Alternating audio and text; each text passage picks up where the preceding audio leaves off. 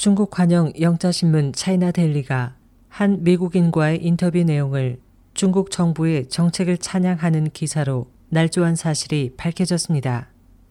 그에 대해 해당 기자는 기사 철회를 요구하며 항의했습니다. 미 잡지 뉴요커의 피터 헤슬러 이집트 카이로 주재 기자는 이달 초 통역을 통해 신문사의 연말 특집을 위한 인터뷰에 응했습니다. 인터뷰 당시 질문 내용은 올해 최대 사건, 올해 가장 후회되는 것과 이집트와 중국에 대한 차이점 등 일반적인 것이었습니다.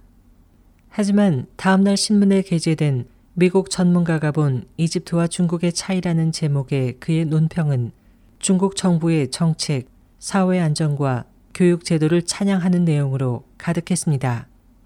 헤슬러 기자는 자신의 페이스북을 통해 자신이 말한 많은 내용, 특히 중국은 이집트보다 과감한 정치 개혁을 실현하기 어렵다는 중요한 부분이 삭제됐다면서 중국의 여러 제도는 근본적으로 부족함이 많기 때문에 중국의 반부패 운동은 실패할 것으로 보는 자신의 견해가 빠졌다고 말했습니다.